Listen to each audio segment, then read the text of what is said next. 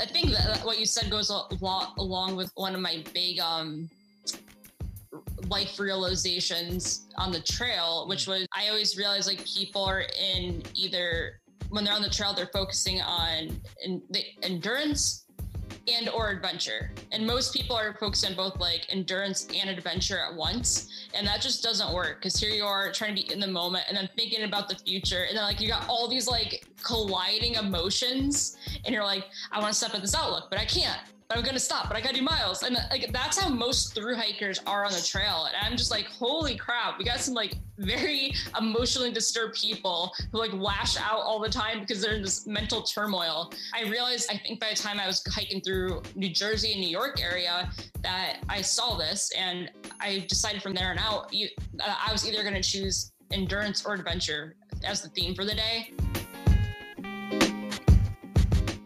Hello everyone. Welcome back or welcome to another episode of the Feeding Curiosity podcast. I'm your host, Eric Wenzel, as always. Feeding Curiosity explores human experience. Through conversations, we can learn from other people with their ideas, their habits, routines, and anything else they've picked up along the way. It's through these conversations that we can have blueprints to live better in any form. I hope you look at your own life with just a little bit more curiosity. My guest today on the podcast is Holly Kreczko. Holly is the creator of Kick Butt Life. Her brand emphasizes the importance of incorporating adventure, thrills, strength, play, and community into everyday life. She's a deep love for the outdoors and is a strong believer that everyone should follow through on their craziest dreams. She through hiked the 2,200 mile long Appalachian Trail in 2019 and has done extensive hiking throughout Arizona, the Adirondacks, and the White Mountains. Her upcoming adventure plans include the Oregon Coast Trail, adventuring through the Caribbean, and Mount Kilimanjaro. Her journal on taking control of your life story comes out this June. I really enjoy having people on here who are adventurers and travelers. As someone who aspires to do more traveling and couldn't have the option after high school to to do such a thing, I find having conversations with people like Holly who orient themselves in a way that they can be in the world more to be very rewarding for myself. As this conversation unfolds, we start with Holly's background and how she basically got to the point that the Appalachian Trail made sense for her. But then at a broader level, we talk about what it is that drives people to do something like the Appalachian Trail. At some points, you could see it as something where people do it for one reason, but then they actually mean to do it for a different reason altogether. Something that's driven by the external rather than the internal. So you won't derive as much from it if it is for an external reason rather than the internal. Because when you have to spend so much time on the road without the normal comforts of life, you're confronted with these realities that you wouldn't be otherwise. We start with the Appalachian Trail, but I think we unpack it to how struggles and grounding yourself in reality and rest and recovery all play into how you feel fulfillment in your life and it was a lot of fun. By the time we were basically done with this round one, we realized just how much more we could cover with that. Please enjoy this round one with Holly Kreczko. On today's episode, we are joined by Holly Kreczko. Hi, Holly. Hi.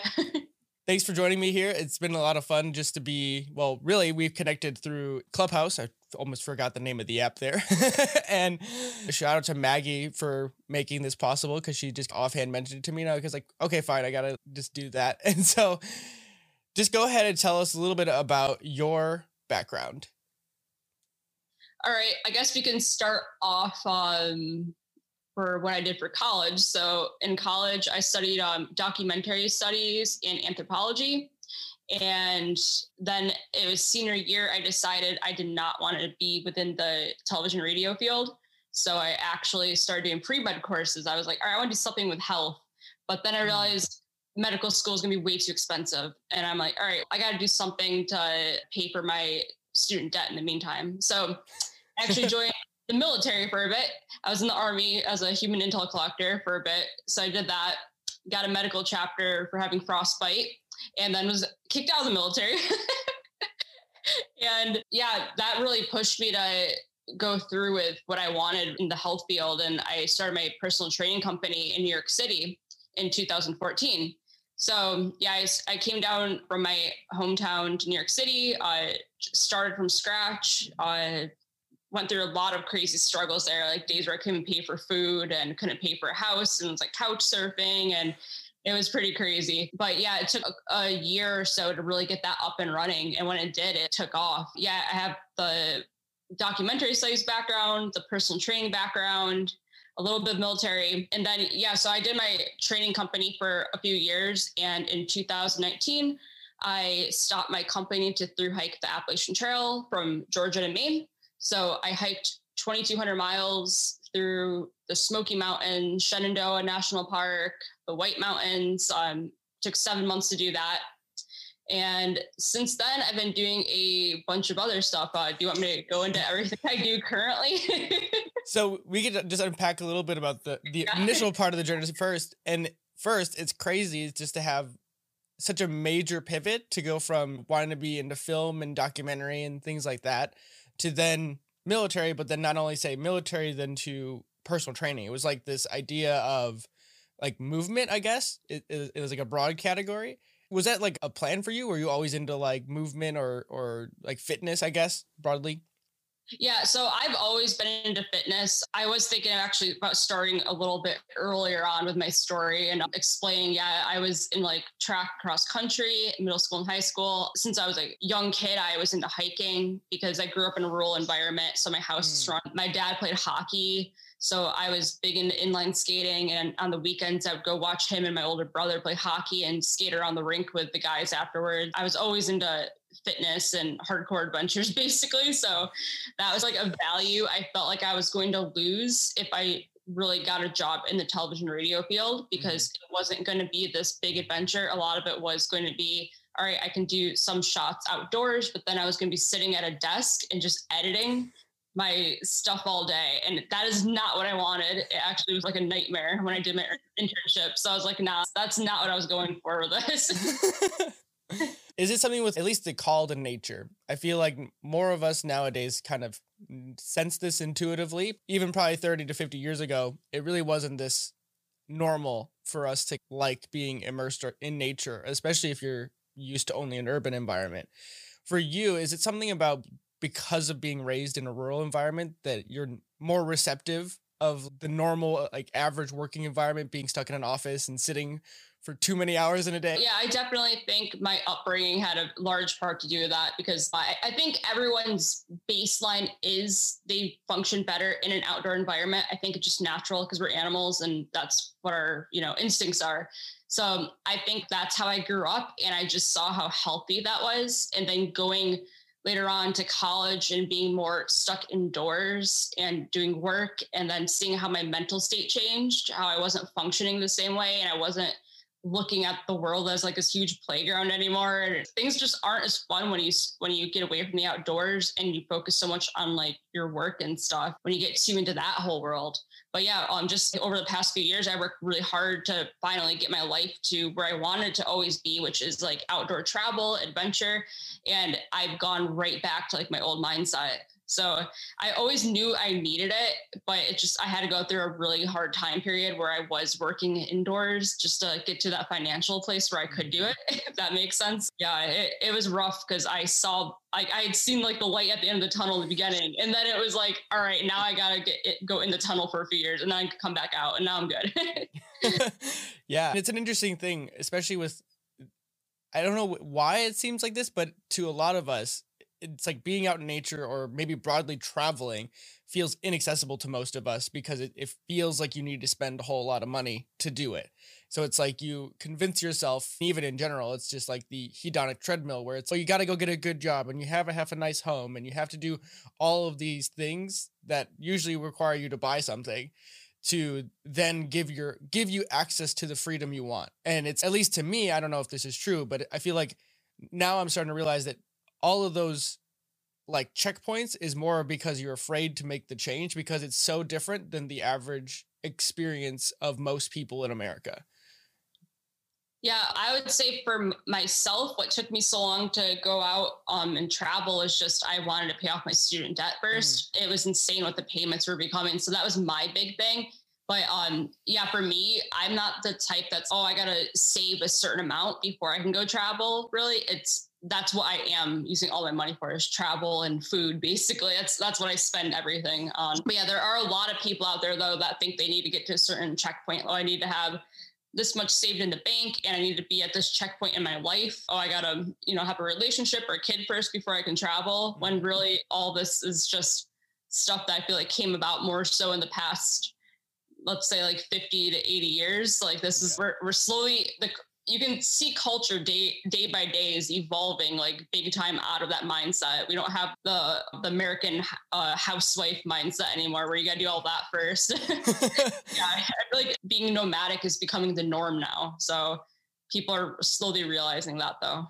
Yeah, it's really interesting. I remember when I started getting into podcasts early on. This is way before I even I got like thought I could even do one myself. But it was the the idea of the digital nomad and the Rolf Potts's book Vagabond. It was like one of my first books that I ever really wrote read on travel and like how to just get around places with where you're spending would be like the equivalent of $30 American a week in like places in China or other anywhere else, really even South America. And I'm just like, that is, I'm like, that makes no sense to me, especially because my parents are from the Midwest and really haven't moved much since I was born or even before that. It's like they stayed within like a hundred mile radius of where they were born. And I'm like, okay, I, just have no concept of what it's like to get out into the world because it's just not like normal for my parents to have that. So I just have no blueprint to to even how to get into that mindset, I guess. Yeah. What's interesting is my family, I come from a pretty low income family. So we didn't do any travel either. Like I had mm-hmm. never even been on a plane until I joined the military. Wow. Yeah. That gives you an idea. Like we would go to Virginia Beach every summer. And that was like our main trip of the year. We just do a 10 or 12 hour car ride down and then back up, which was always a pain. And now I'm like, I got like trauma from those long car rides. I'm like, I'm gonna fly everywhere now.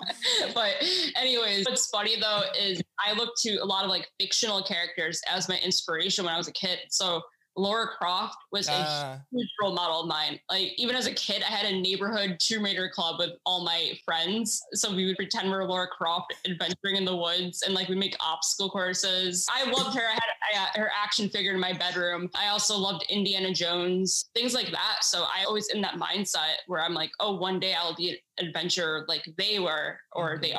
And yeah, that's so I didn't really look to anyone real for inspiration necessarily. Yeah that's a really good point. Like I didn't think about that to be a thing, but yeah, you're totally right. They really fit that adventure archetype, at least in the more modern sense, instead of the only one I could think of you know, was like Lewis and Clark in like real or or just people who go west, but there's nothing there's no like actual figure that I could think of that you'd point to and be like that guy or yeah. or, or that family maybe. That's really interesting. So from there, let's just like unpack the whole thing that is the Appalachian Trail. For you did a brief overview of it already, but like why that? Like I've heard stories of people who've done it, and it's just it sounds crazy to me, but also oddly like fascinating, right? like you're just, enticed by it. Yeah. yeah, it was in between freshman and sophomore year of college where I wanted to go on a pretty big adventure. So this was 10 or how long ago now? From the time I started my through hike to the time I'm talking about now, it was 10 years. So I was asking my friends, like, hey, we're done with freshman year of college. I feel like I'm drained and losing my soul at college. So what do you want to go on a certain adventure with me? Like I, I came across something on Google that's called like the Appalachian Trail. I never heard of it, but like I would like to do as much as I can, then maybe finish it the next year. Or this is my second idea was do you want to go train car hopping? So we just jump on a train, see where it brings us, jump on another one. So I was asking all my friends, like, hey, do you want to do the Appalachian Trail? Do you want to train hop? Do you want to do the Appalachian Trail? Do you want to train hop? I was going around to everyone. No one wanted it. I've always been the crazy one of like all my friend groups mm-hmm. that wants to do all this stuff. And I, sometimes get people interested, but then they fall out before it happens. But yeah. So, anyways, yeah, it was mostly I wanted to do the Appalachian Trail in between freshman and sophomore year of college because I just wanted to refuel my soul basically and feel like my adventure spirit again. But like I said, I had to wait 10 years to do it, mostly because I had to be in a financial spot where I could do it. And also at the time in college, I wasn't okay with doing that on my own. So yeah, at, at that point, I was okay with solo travel and in a financial spot. So yeah, the Appalachian Trail, like I said, I wanted to do it for that reason, but also because it would mark like my first big adventure in the world. I was using that as like my, turning point to say like, all right, this is like where you unleash all of your adventures after this. Once you do this, you're good to go. So like I had planned last year on doing Kilimanjaro and a bunch of other through hikes and traveling to all these places I always imagined. But obviously with the shutdown, I couldn't and had put them on hold. But I'm going to be doing them this year, next year. Yeah, that was it was a very big, like I said, turning point in my life is very symbolic of all the hard work I put in to say, all right, you can finally live the life you've imagined yeah. of true adventure. That's so cool. I think, especially doing something like the Appalachian Trail is like an inflection point for someone. It's like maybe the closest to like a coming of age event that we could, in a modern sense, there's not many of them for young people right now, or at least outside of like the usual ones like marriage or things like that. But for the most part, it's not really like you setting out on your own path and making you know the name for yourself in quotes that's not i feel like sometimes the entrepreneurial category kind of can be that for some people but I, I, don't know if that is really always healthy because it's tied to something that is typically monetary and money's not the story of everything so it, it's I, I think it's a, a fascinating idea just at least for me too because i can think similarly because one of the inflection points in my own life was deciding to do a Tough Mudder, which is no nowhere near in scale uh, as the Appalachian Trail, but I was never an athletic person, and so for me to convince myself that I one had to train and then also like committing to actually complete the Tough Mudder was like on on a whole nother level for me and it really just was like oh wait the preconception of who you had of yourself is not anything what you have like remotely close to the limit if that makes sense. Yeah definitely. That's i always tell people that going onto the trail i was nervous about many things but it was such a good nervousness where i'm like i'm going to be pushing myself into doing things i've never done mm-hmm. uh, like sleeping alone in a tent some nights or having animal encounters and being on my own having to deal with that trying to navigate things like that so i was so excited for that to push myself into that next realm of confidence basically to be like holy yeah. crap i did this and now it's like what would be the next level after that pretty much yeah i knew i was going to be putting myself out there big time and i am so thankful i did i'm glad i did not go out there with a hiking partner Oh, like oh, just really? yeah. from the beginning. I'm so glad I went solo. Like I did meet tons of people along the way, but there were days where I would hardly see anyone for like a few days on end, or there were even a couple months where I pretty much just hiked all alone and then would just see some people at shelters every now and then. But yeah, I was most, I would say I was mostly like solo. I, I definitely was known on trail for doing my own thing. I would stop in towns longer than other hikers and they're like, where, what are you doing? You got to hike. And I'm like, no, this is a cool town. Like you guys go ahead. Taking like every adventure as it comes and not thinking about the future and yeah. about the mountain miles I was doing. It was great. Just boost of confidence and a super like adventurous trail. so two questions come to mind there. First is did you have any like skills? Because I know I would assume it's easy now to have a GPS tracker and you can tell directions or whether or not you're going off trail. But did you have any redundancy that was not like technology dependent there? And then the second one was just like staying in towns and things like that, like resupplying and just how do you continue to, to have enough food? Yeah. So um as far as navigation goes, it's really brainless because there is the app called Guthooks, the hiking app, mm. and it has a GPS on there that works even airplane mode. Oh wow! So if you ever feel like you went off trail, you could pull that up, and it would put you right back on trail. So as long as you had your phone with you or the battery wasn't dead, you were good. But yeah, most people don't use paper maps nowadays for the long trails. There are some like the one I'm going to be doing which I'll get into, the Oregon Coast Trail, um, that's not an official trail. So like I'm not going to be using a GPS on that one at all. But yeah, so for the AT, I just used a GPS, very brainless. There were a couple times I got lost a little bit and was like, oh crap. And even the GPS was off. So it took me a while to get back on trail because I couldn't figure it out. Like I was on a mountaintop, it was all rocky. The GPS was off. I don't see a trail. So yeah, there was that. Um, also doing night hiking uh, that's interesting too because yeah, you see the trail, but it creates a whole new terrain. I can get into that later as well. Yeah, we'll definitely talk about that. That sounds yeah. really interesting. Yeah, and then as far as resupplying goes, basically when you get to a road crossing that would lead to a town, you could either walk into town or you could hitchhike into town. Some hostels also provided shuttles that would drive you right in, but yeah, I mostly just walked or hitchhiked into town. And then I would always go to the restaurants. That's how I got my trail name Tailgater. I'd go to the restaurants, like tailgate there for eight hours, talk to everyone, all the locals. Everyone would know me by the end of the night. so yeah, I was big into that.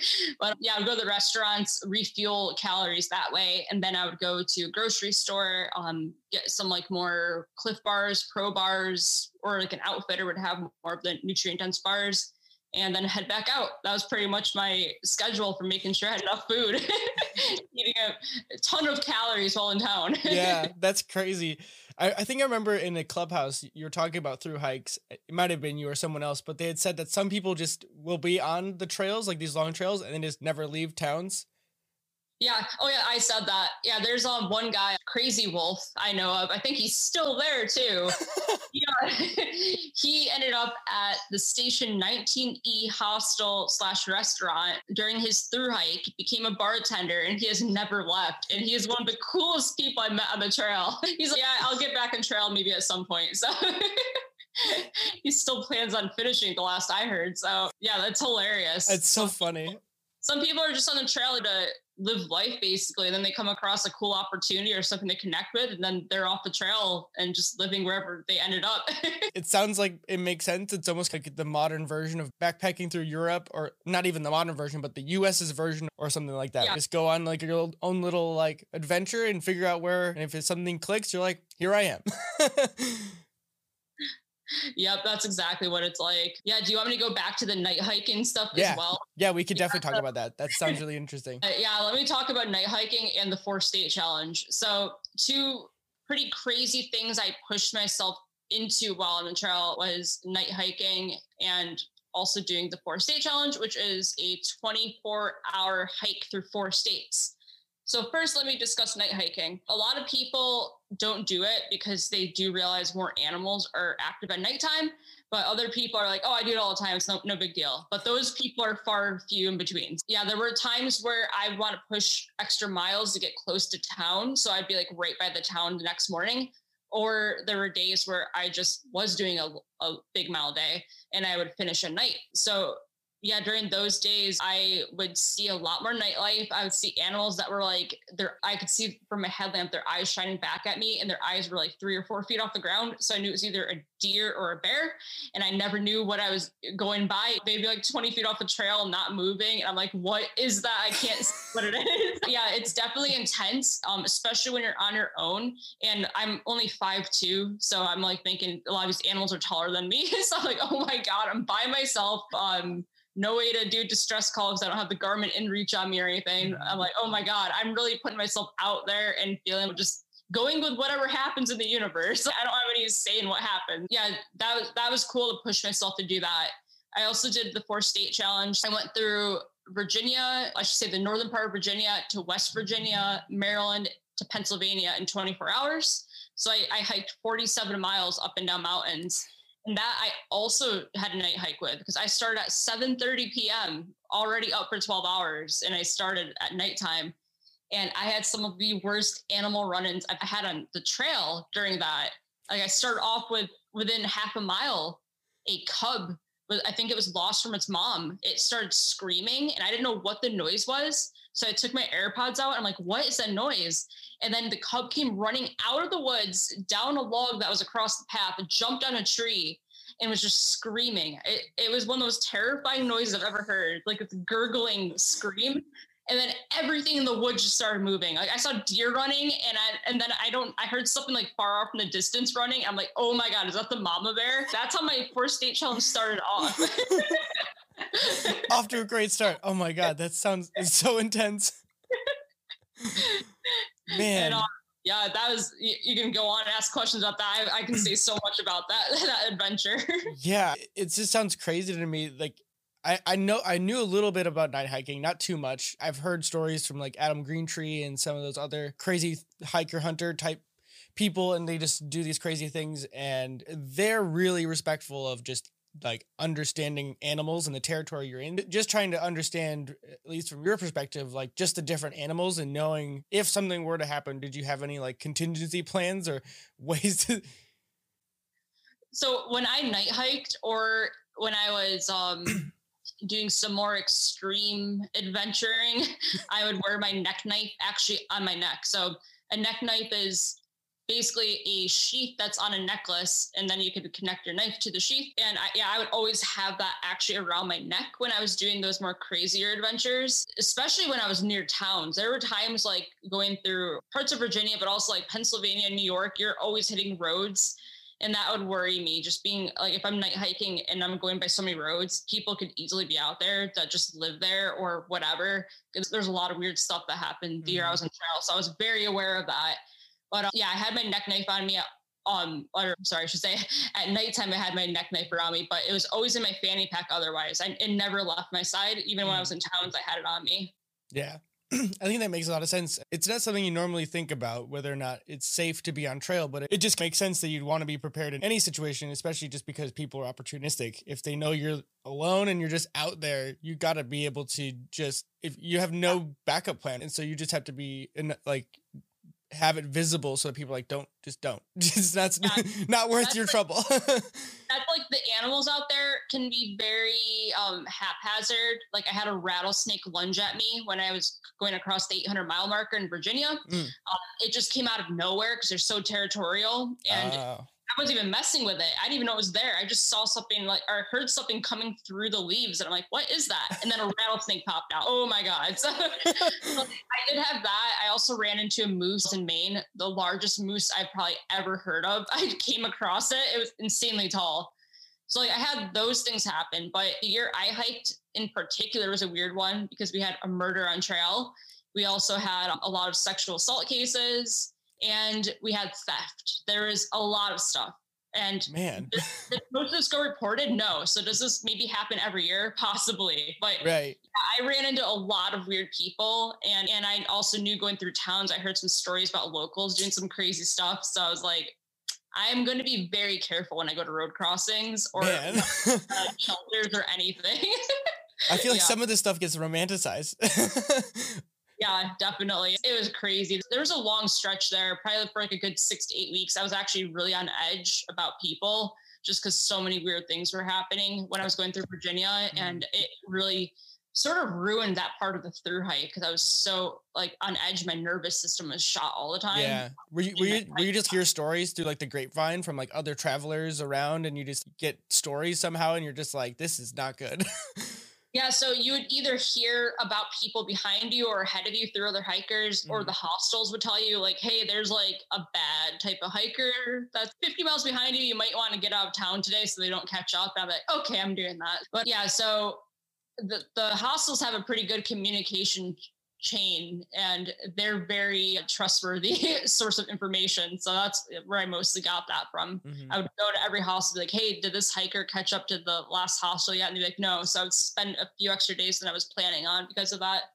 Yeah that's an interesting one. I wouldn't have thought that the hostel network would be this like chain of information that's for the hikers to whether or not people are are good or bad but it, i don't know it almost it, it feels like something that would have been more commonplace a couple hundred years ago without technology for the most part where people would just understand the people in the area more and be like hey such and such is or just a type of person. And it's not something that at least in modern society most of us even consider at all. I was saying though one thing that's so interesting about the trail is it's so old school in many ways like you mentioned. Mm-hmm. um you don't really get that in the real world nowadays because it feels more commercialized. So if you go to a hotel, they're not going to be connected to other hotels even yeah. within the area very well. but yeah, on the trail, people uh, that own hostels in Maine know about what's going down in Georgia hostels. Like mm-hmm. the chain goes all the way up the trail, and wow. everyone's connected.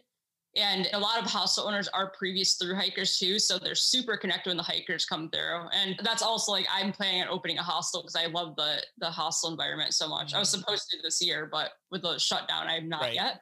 It's still on my goal list for the next coming year. Yeah, that's really cool. And is it something to at least like with the hostel network? Is it something that because the I'm assuming the trail is pretty like popular in general. I'm not sure how many people actually walk it each year or if offhand, but it, it's something that is consistent enough that it, it, has its own community built up around it and it would just make sense that they would just have this intercommunicate like it basically just a network it's just yeah. instead of the internet it's probably facilitated with the internet nowadays but it it's, would be like a pre-modern internet kind of yeah yeah, so basically, I think it's several million people walk the Appalachian Trail every year because it does go through national parks. So, like, mm-hmm. obviously, people are going to Great Smoky Mountains or Shenandoah, so they count those. But very far or very um few people actually through hike it. Yeah. So okay. Like, let's say three to five thousand people a year attempt it through hike. Yeah. And only four to seven hundred people actually make the whole through hike per year. So yeah, there it sounds like a lot of people are on the AT, but it's mostly because the national parks or yeah. state parks like the White Mountains in New Hampshire, or they're very heavily populated with tourists in those areas. Mm-hmm.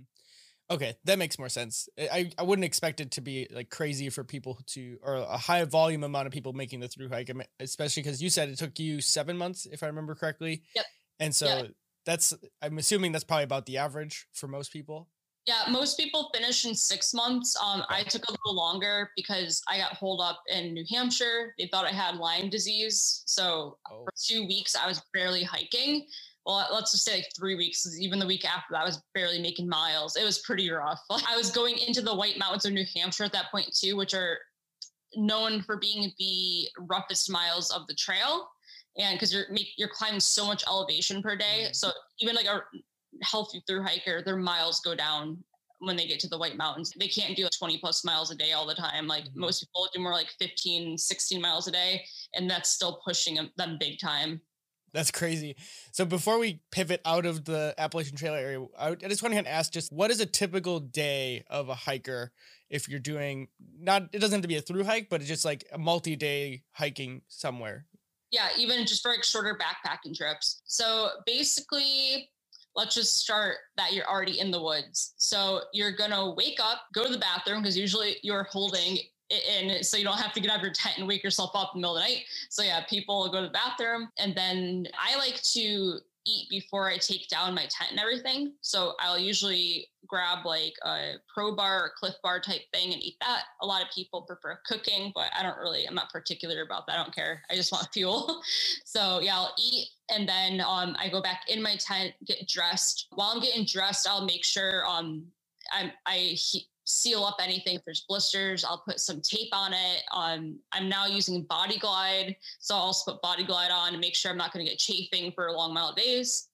And then, yeah, I, I, take down my tent and I should say I, I, repack my bag, put all my clothing and stuff in it first, my sleeping bag, my uh, sleeping pad, and then then I take my tent down and then put that in my bag, pack it up, and then I'm I'm good to go. So that's my morning routine. And then yeah, for most people, if they're doing like 15 plus mile day, they're not gonna have much time for stopping. So basically, you will yeah hike for let's say three or four hours, then take a snack break at usually an outlook or another shelter uh, I like to take them at outlooks just so I can actually have time to sit down and enjoy the views that I'm hiking for.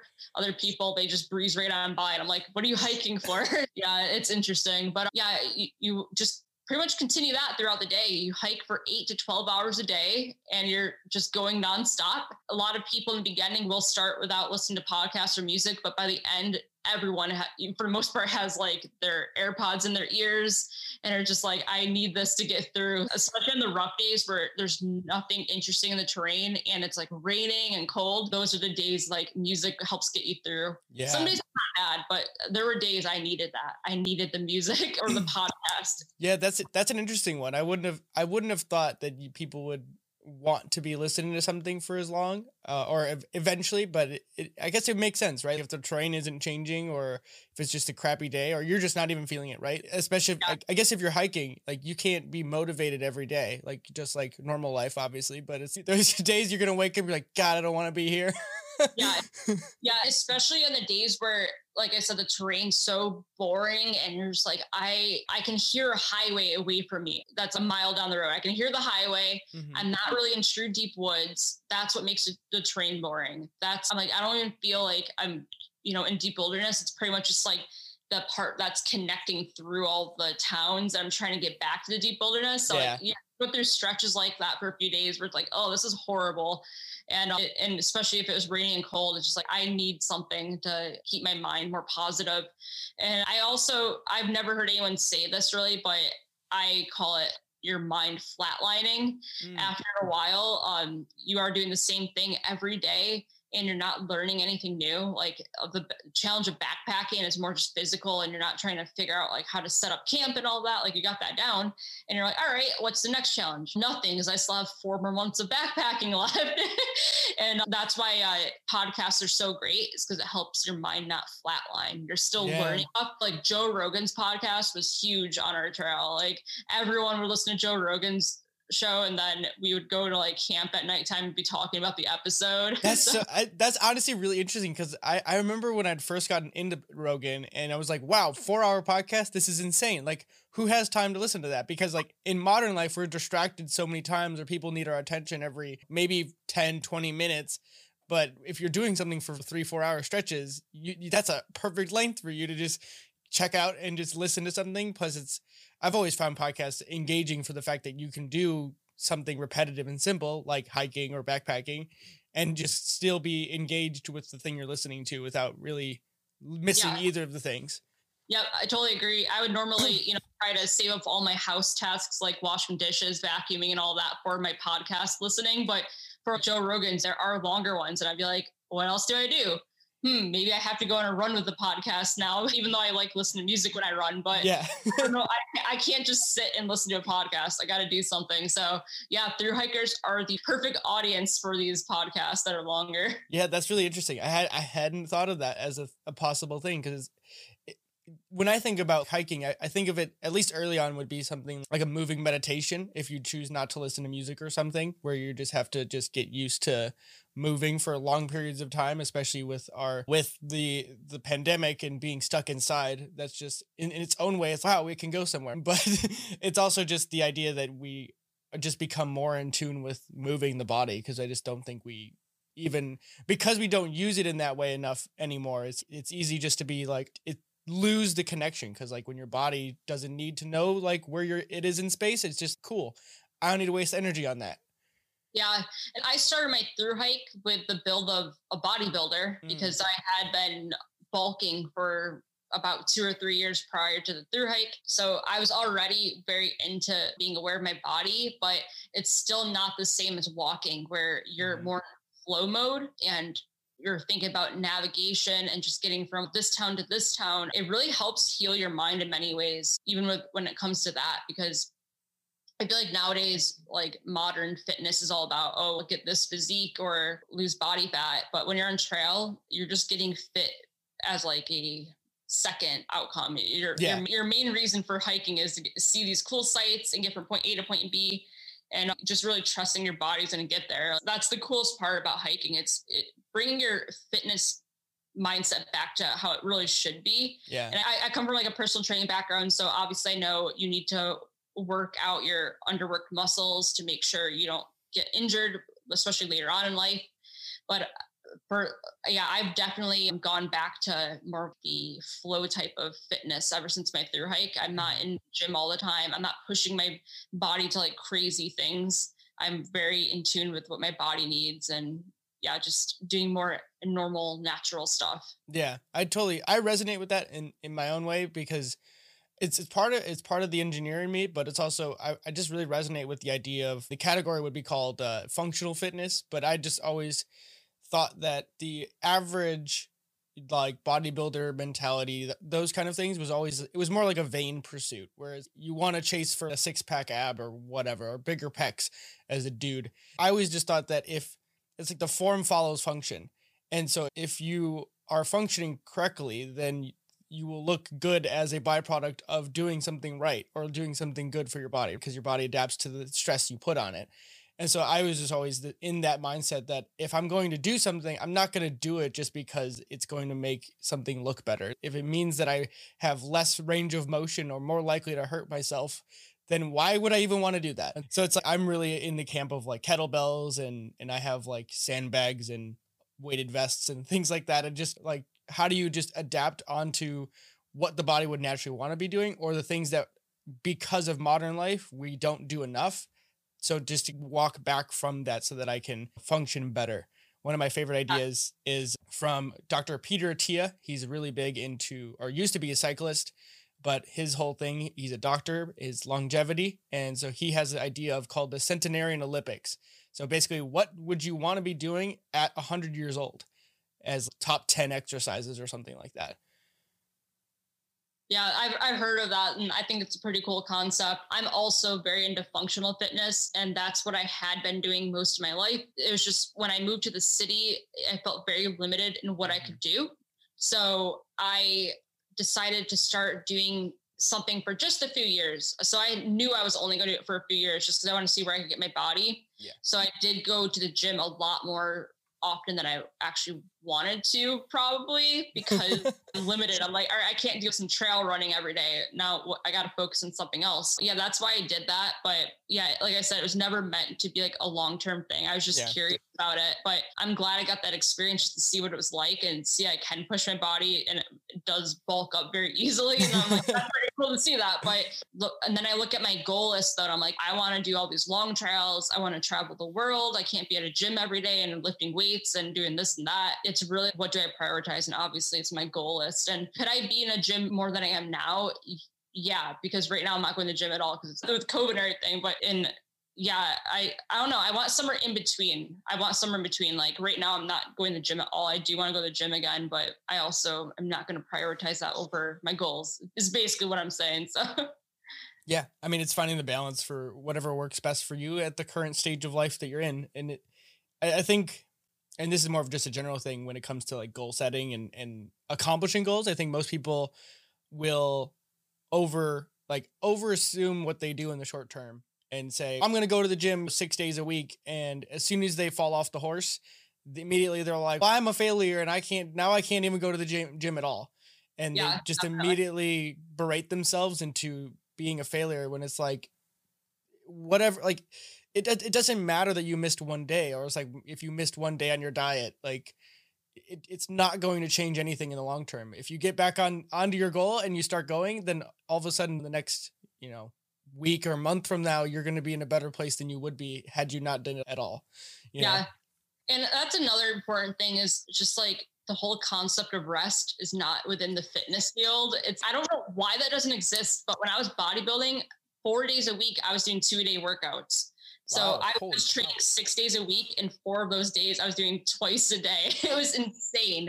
And I wrote down like, all my macronutrients. I actually hand wrote everything. So like this yeah. is the protein, these are the fats, these are the carbs, this amount of calories. Like I was on top of it. It was ridiculous. But yeah, like when it came to diet or working out, I did not give myself proper rest. I was yeah. barely sleeping some nights between all my personal training clients in my two day workouts. And that's something I will never do to myself again because I, I can still feel the long term health effects of not resting. And yeah, that's something I think is really great also about doing more functional stuff and like adventure travel, doing like outdoor adventure travel mm-hmm. and getting fit through that is that you do stop and rest and enjoy the moment and the goals a bit more and you're not just like a robot going through this program i think too i don't know if when this may have happened for you is like when did the like recovery or have you seen it now because you still do personal training but for me i think recovery started showing up more probably within the last two years and i, I don't know when the switch kind of flipped with understanding the longevity of yeah you can be like a superstar athlete but it's like the time you don't spend in the gym is just important as the time that you spend in the gym or doing whatever activity that you're doing and that's why I wear wearables like Whoop, and I also wear Oura Ring. I'm tracking my sleep. I'm tracking my HRV. I'm tracking basically everything I could possibly be tracking just to know like the little things that I'm doing outside of like my time while actually being physically active is actually being helpful to what I want to be doing to be just more mentally focused at the very least or just being able to have enough energy to care about the other things in my life the people the friends and the other like do, doing this podcast right? Like you have to have enough energy to do things. And so you have to just be mindful of certain things. Yeah i, I agree with you. I feel like it, there's a huge shift in i guess the what you'd call the common collective like two to three years ago. I think the fitness industry is more like three or four years ago i started seeing a lot more people emphasizing rest and sleeping and not training when you don't feel well. Um, not pushing your body because it's just not good for your overall health. So i felt like i saw it there.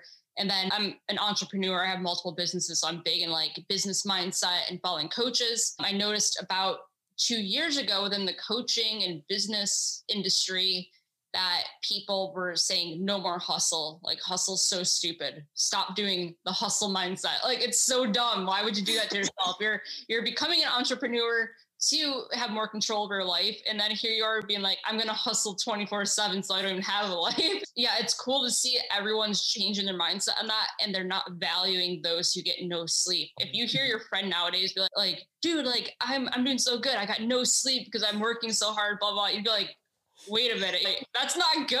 Like you need to sleep. Well, a few years ago, I feel like that would have been rewarded by most people. So yeah, it's very different how times are changing. I felt like that was a very short thing for like a decade or two where people were hustling in all different parts of their life but i think people see it's not sustainable or healthy. I, I, think there's a very few amount of people in the world that can actually sustain incredible output with very little sleep or just time away from the thing even if you're really invested in the thing that you're doing and there's still going to be days that you're going to just not want to do that, or just days that you're just like, I'd rather just put my feet up and read a good book or just do nothing. I don't I don't care who you are, but there's a point where you're just like, I'm good. I just kind of want to sit back and do nothing. Yeah. That's we need those lulls in life just so we can actually reflect on what we've been doing rather than keep moving forward and being like, go.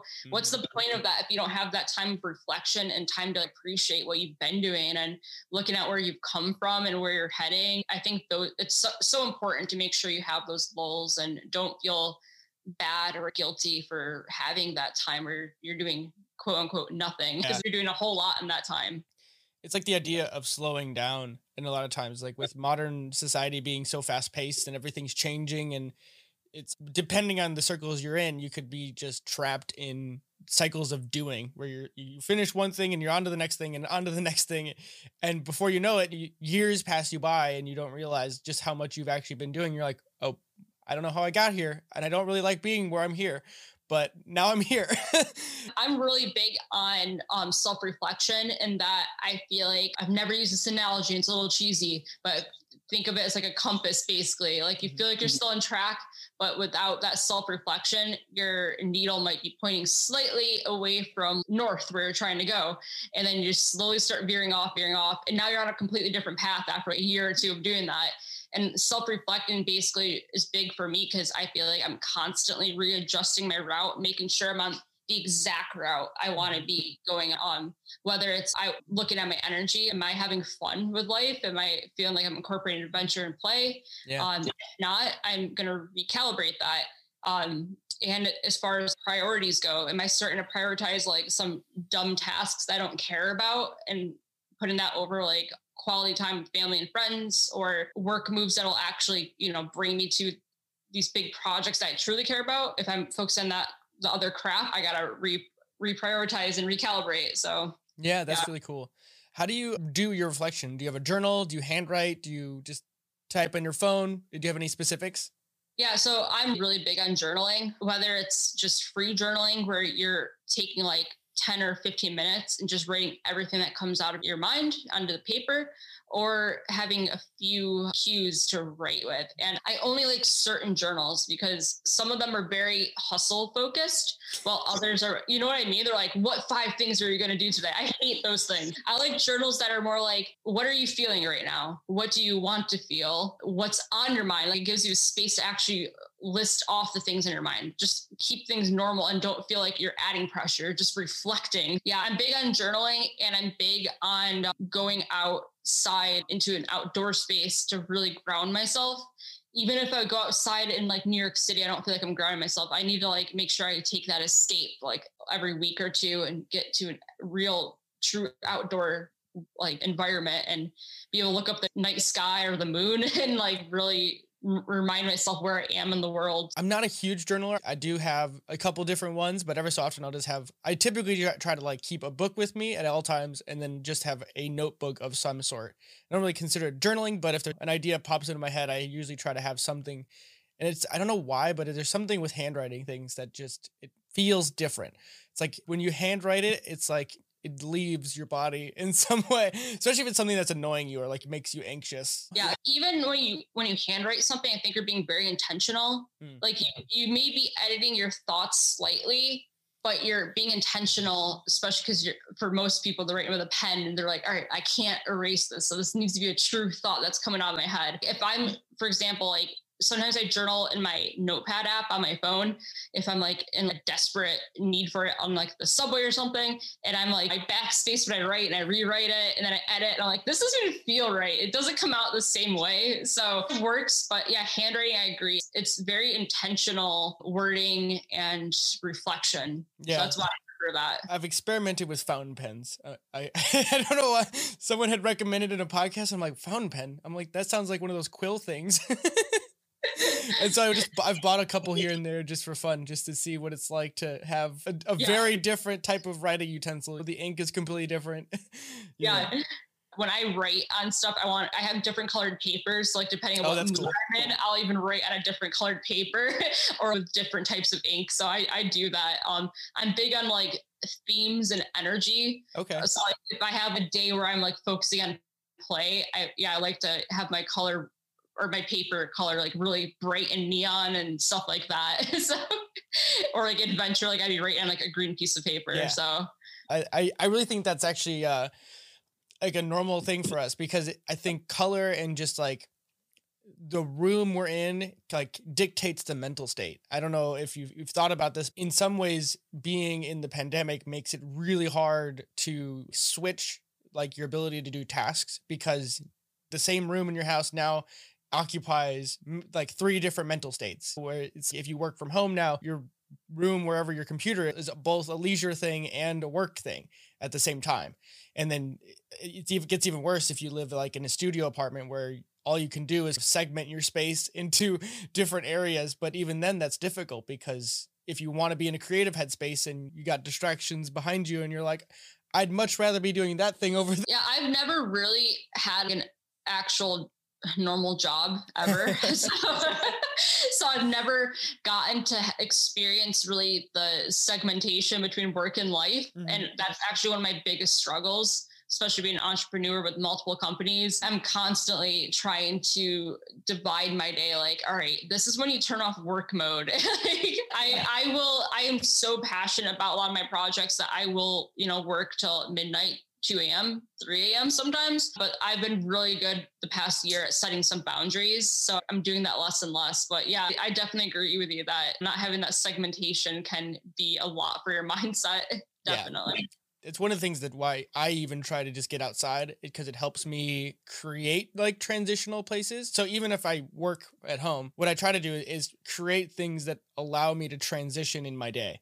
And so it's going outside or just going to the gym or getting food will help me be like, okay, this is your transition from work mode into whatever the next thing that you're going to be doing so that you have a little bit of a mental switch to ease yourself into it. It's, instead of just opening a window on your computer, right? Like you'd open and close a different program. That's like really jarring. It's not as easy to be in, like, be able to just switch like that.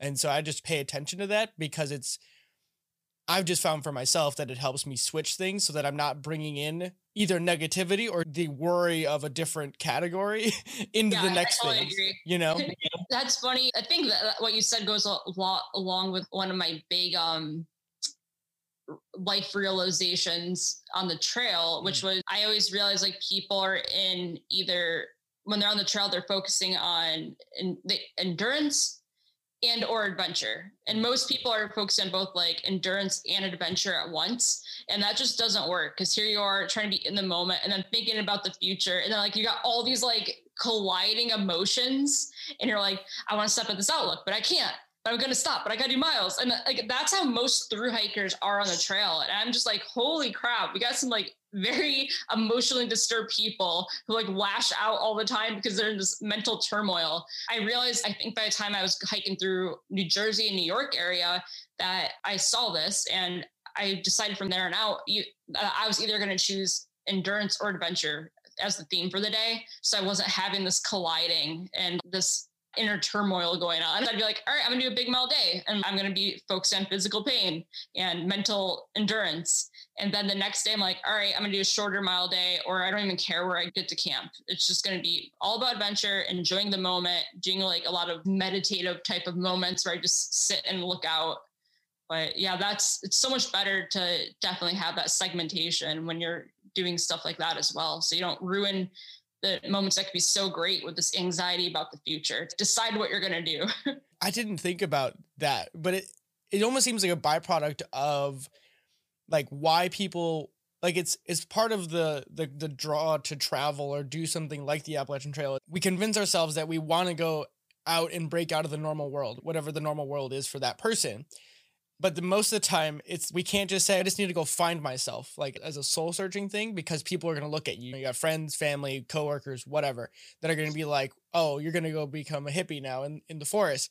So then you just convince yourself that hey i have to go out and do the appalachian trail. It's a, it's a thing in endurance. Like i'm pushing myself to be better whatever that looks like. But it's like those two things don't really mesh super well, especially if you're not like hadn't thought about it until you're there and you're like, I have to prove something. And it, like also I just want to be.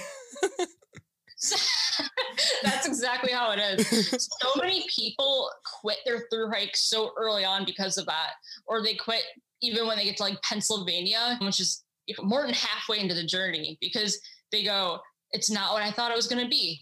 AKA, I'm not getting out of it what I wanted to. And then I look at how they were hiking the whole trail, or at least what I saw, and it was that inner turmoil where they're not taking they're not in the present moment they're so focused on miles and through hikers really do got to be focused on miles because you do got to beat bad weather so you got to make it to certain place at certain times but you really don't need to be doing that to yourself every day. Like I took so many rest days and just stayed at hostels for a few days on end and just mm-hmm. chilled out and mm-hmm. had great memories created by that. But yeah, I think it's an important concept on trail and one to apply to just normal everyday life. I, I think everyone can relate to certain parts of their life where it's so much better. Oh, you go home to visit your family, but here you are thinking, oh my God, I got to do get a flight out or catch a bus and then go back to work in a few days. And it's like, what's the point of going home if you're not going to be totally in that moment and you're already worrying about the future and what you got to do? So yeah i think too much worrying about the future futures takes away from such quality moments and memories of your life.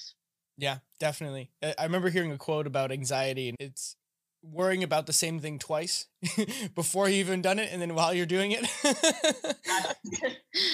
That's actually a really great definition of that. And it's one of those things that i think I don't know. It's it's strange because I think I would have a very different mindset if I were to go do something like the Appalachian Trail at this point because I've done a lot of work trying not to be that type A kind of person who's always like I'm I could easily be the kind of person who'd be working constantly and be like, if I'm not hitting enough miles, then I'm not achieving what I want to be achieving here. But it's also, I don't know. It's to me, it's if the point of being out there is to be in nature and not worry about achieving some external thing like a number of miles. It's at least even in like in another example, like these sleep trackers, they track your sleep now and they grade you on your sleep. So it'd be really easy for you to think about, oh no, I'm doing something that's going to impact my like score tomorrow morning. And you create anxiety around those things, which if you're that type of person, then I would recommend you probably not wear a device like this because it just isn't going to do more harm than good.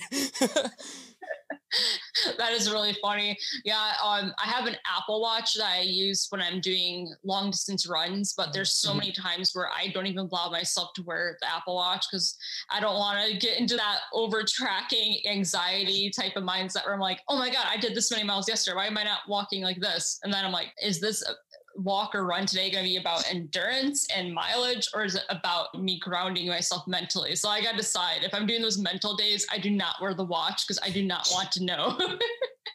I don't want to feel like, oh, I'm, I'm going slower than I usually do. Yeah, you are because you're using it as like a mental cleanse and refueling session. Come on now. yeah. yeah, I totally get that. Because like sometimes I'll be I'll be really recovered and I'm like, oh, you can't waste today. So you gotta go hard today. You know what I mean? Or other times I'll just I try to, and maybe this is just my background as a scientist because I, I work for, for a test lab. So it's all about testing products and collecting data and then just reporting on data. And because of that background, I've always just tried to view my own life and own behaviors as like impartial as possible. It's not obviously not possible because I am me. And so measuring myself, it's I can't remove me from what yeah. I do uh, completely, but just trying to be able to at least be as impartial about what I see as possible and not saying whatever is measured doesn't dictate anything. It's just what happens to be. And just trying to separate as much as possible just so that you can just be in, in, as impartial to it as if you were a scientist measuring a product or something, or someone who's like observing a gorilla. If you're in in the woods with as a Jane Goodall or something, and you just are watching chimpanzees, right? You like you just have to be as impartial as possible. And yeah, it's a skill for sure. It's not easy for most of us to do that.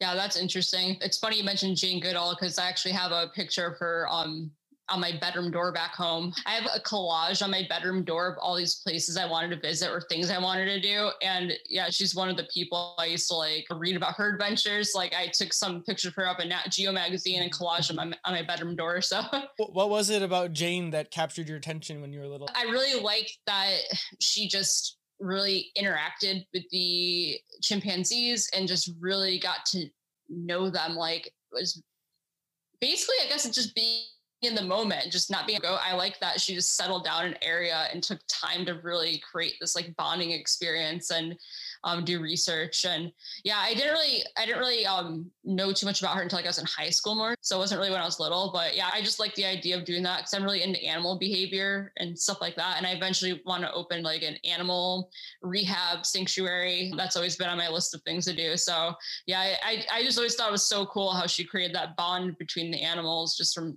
living there for a while. Over the last couple, let's say like last year or so, she's been on a couple podcasts. I could always send them to you, just talking about her life and what happened. She's honestly a very fascinating person. This may be like an obvious thing, but it's really interesting for someone who spends so much time studying chimpanzees. She understands people almost just as well by like through proxy. It's really fascinating. She's a very insightful human and I really appreciate what she's done in, in, in general, just not only from like a animal conservation thing, but you actually might really enjoy this, but she does a program called Roots and Shoots, which is for like young kids to get involved with like problems that society is facing and it's all like for basically young kids who are like in elementary school ish, and then they have some sort of like mentor who just guides them through it. But they it's the student driven like solving problems for the world. Yeah, that's cool. It's really neat. Yeah. She does a lot of good stuff. So we're already just over an hour, which is crazy because I didn't even I remember looking at it and it was not not an hour. There's like a couple wrap up questions here before we just end this possibly round one. There's more always more than enough to talk about in general. Do you have are you a avid reader? If so, do you have any impactful books that either you've gifted or you've revisited? Yeah. So I used to be a lot more of a reader than I am now. I really do reading. It's just right now I'm prioritizing all my businesses and projects that are coming up over the next year. I feel like I can't do both very easily. I do listen to quite a bit of audiobooks though, but they usually fall within the self development sphere. One author I really liked listening to is, I don't know how to pronounce her first name. I think it's Adil Ahmed. She has a book called Manifest Now and there's also one other one that's within the whole manifestation sphere. I usually find manifestation to be like very cheesy and not true, but the way she does it is like so powerful and I could actually feel the energy of it. And I think it's good for anyone who's really in go mode. It helps bring them out of that and help just trust the process and not be worried about the future. So I will put those on repeat. I've listened to them multiple times. I just put them on repeat if I'm doing something like chores or whatever, and I just need to tone myself down a little bit. I will listen to those. So I really like them. Other than that, when I actually am reading, I really enjoy young adult adventure, thriller, horror, fantasy books. Like those are my favorites. I've always enjoyed that. And I've never really read adult books for the most part. I usually stay within the young adult, new adult sphere. Uh, I just like it because it's a true escape into adventure. And uh, especially not being an adult book, I feel like you don't have those adult restrictions. You're still viewing it from the viewpoint of a teenager or like a new adult if you're reading the new adult books. So yeah, I always really enjoy those, especially the thriller and horror ones. I've always been into things like that, like Goosebumps, Are You Afraid of the Dark? So I would watch those growing up. So I always enjoyed books along the same lines as well. Cool. Yeah, that, that sounds really interesting. I it's not often that you get people who recommend like teen books or thrillers because I feel like nonfiction has taken over so much lately. But I'm a big fan of uh, fiction. I used to read a ton of it uh, in just growing up before I even picked up any sort of nonfiction at all. So that's really cool. And I'm a big fan of thrillers myself. I, I love like murder mysteries and things like that. I really can't stand reading too many self development books because one, I feel like I already know the majority of it. I've already done a lot of research on it. So I don't want to keep putting it into my head too much. And two, life's already so structured and serious. I don't want all my reading to be structured and serious. I definitely want to have, like I said, that more escape. I don't even like calling it escape. It's more just I want my mind to feel like it goes on an adventure as well sometimes and yeah, not be so serious all the time. So yeah, that's why I really value those books. That's an interesting way of looking at it. I never thought about it that way, but you're totally right. It's like a, a way for your for you to leave yourself, mentally speaking. It's really cool. And so, a last question here, but it's one I really like asking for anyone who's either just entering the real world, who's either young and driven, or just anyone who's finding themselves that want to pivot. Do you have any advice for them? Yeah, I actually think today's whole current circumstance is perfect for this advice, which would be if you're really interested in a topic or like a hobby, there is a way to make money out of it. So, yeah, you might not want to make all of your hobbies money driven, but if you're really passionate let's say about adventure like right now i am i have my youtube channel which is doing really well and i also am working on like adventure type books like i have an adventure journal coming out an adventure self-development book coming out i have all that so there are ways to make money basically out of your interests but yeah you might need to go into a job for a bit that you might not want to be doing but yeah find one that you still are interested in that you can get through for a few years just to build up that source of income but then slowly start transitioning branching out onto your passion projects and really going into the field that you truly want because you really can nowadays make money at anything. You have free advertising everywhere through social media. Word of mouth is huge nowadays. People can spread it so easily. So yeah just don't ever think that if someone says oh you can't do that or you can't make money at that that's true because you can really make money at most things nowadays. That's such a great piece of advice. I think especially that during this time it I think it is you're right, it is more noticeable now with just Patreon models or just if you just care about something enough to make a good product, whatever that product looks like, be it a video, be it a podcast, you can find ways to make it a thing. However much of a thing that you mean it to be. Like yeah. I think a lot of times we get, we get distracted and say it needs to make more than it should or just be like crazy, millions of dollars crazy kind of thing. Like it doesn't have to. Like it really just doesn't. Yeah. and and also just don't be afraid also when you do start using your passion projects as a source of income to have multiple I'm probably right now in four different categories of business technically between like real estate and crypto and publishing and coaching. I cover a lot of different fields. So don't be afraid to delve into multiple things. You don't always have to just do one one category at a time. I just heard you mention crypto and I don't know too I know a little bit about it but not a whole lot so that'll definitely have to come up at a different time because I'm a crypto nerd. I've been into it for 6 years I've gone to a bunch of the I guess you call them underground crypto parties wow. and stuff. I've seen a lot of what crypto was and what it became. And I've, yeah, I've been there since not even the beginning, but it feels like the beginning when it was only like $20 or something. yeah, early enough that you can, you're on the ground floor to see it now. I don't know what it is at now. I think last time I checked, it was like 35,000 for a oh, Bitcoin. Oh, it's like close to 60,000. Oh yeah. So it's, it's almost doubled since the last time I, I paid attention. So that's a whole nother conversation that I would love to have at a future time. That's yeah, definitely. um, so I've just really enjoyed this conversation and it's been really interesting just to talk about your travel experiences and I'm sure there's many more things that we could have covered just from not like the Appalachian Trail and just what that means about life in general. So with that, where can people connect with you if they wanted to find you on the internet?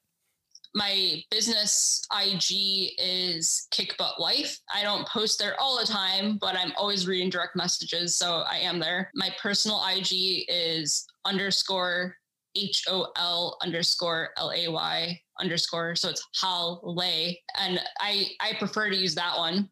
And what else? Uh, my YouTube channel with all my hiking vlogs is Kick Butt Adventure. Uh, so far, I only have my Appalachian Trail through hike up there, but I am going to be posting my upcoming Oregon Coast Trail through hike. So yeah, once again, that's Kick Butt Adventure on YouTube. So yeah, I think that pretty much covers most of it. Now we got Clubhouse where we connected. I just have, I'm going by my name, Holly Kreczko on Clubhouse. So yeah, if you're not in Clubhouse already, jump on that because it's an awesome platform. Cool. Yeah, I'll have all those links in the show notes so people can go and find you easily enough through there. So that's about it for this awesome round one. All right, cool. Thank you. Thank yeah, you. I, it's funny we, we covered so much, but there's still so much to talk about. I know. my mind, whoa, there's so much stuff you can still go into. I wanted to take some time here and talk about how you, the listeners, can support Feeding Curiosity. I've always believed in providing more content to whoever listens to this of value than what you'd ever pay for. I don't like the idea of having to sponsor myself with products I don't use or believe in. If it's something I use and believe in, then sure, I will talk about it and I will do everything I can to do that. And I've done that on this podcast before. Not sponsored, but I've talked about many products that I believe in. But in the aims of choosing to create a new model that I believe in and that we should all be striving for is breaking ourselves away from the subsidized model that ads provide. And so, with that, we have turned on the uh, Anchor.fm support structure, which allows you, the listener, to subscribe to our content at the level of your choosing. That is either a 99 cents, 4.99, or 9.99 a month meaning that you, the listener, and me, the creator, can be transparent about how much value you see in our content. And by doing so, that allows me to have more resources to ever increase the quality of this content. And that's not to say I won't be doing this anyways, but it breaks me out of the loop of having to worry about those things because there is a lot of time that goes into this podcast. But I love it. And I hope that by you choosing to support the podcast, you know how much I care about the quality of this content. And so, with that, everyone, thank you all for listening, and I hope you enjoy.